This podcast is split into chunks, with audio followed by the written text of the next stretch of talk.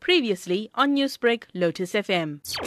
Our regional ranger in the Marula region, Don English, got a call from a frantic family member of what we think is the deceased, that they received a call from one of his accomplices informing them that he had been trampled to death by an elephant and his body was in the Kruger National Park.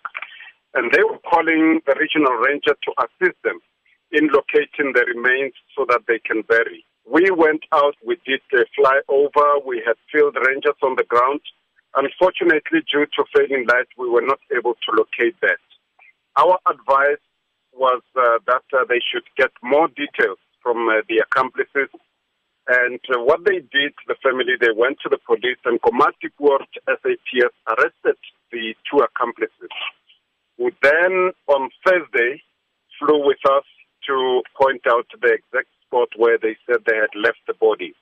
Unfortunately, we found that predators had devoured the corpse and only the skull was left. You said that the accomplices were arrested. What's the latest in this case? They will be appearing in court in due course. It only happened on Thursday. Investigations are being conducted by the Skukuza SAPS. Now, you say that the family did phone you. What was the sentiment coming from them? What did they have to say? The family, all they wanted was closure, and we couldn't be inhumane and say, look, he was coming into the park illegally.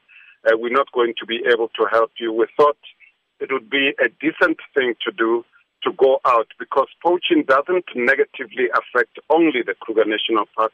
It also affects communities who have now lost their loved ones. And unfortunately, the only part of his remains that they're going to be able to bury will be the skull and a few bones.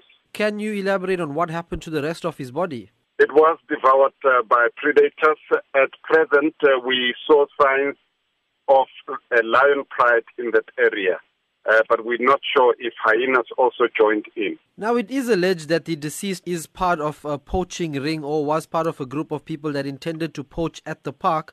If this is the case, is his demise seen as a tragedy, or can it be seen as one less poacher to worry about? It is a tragedy. Like we say, the poaching scourge affects those communities which are outside. A mother has lost a son, a wife has lost a husband. Children have lost their father.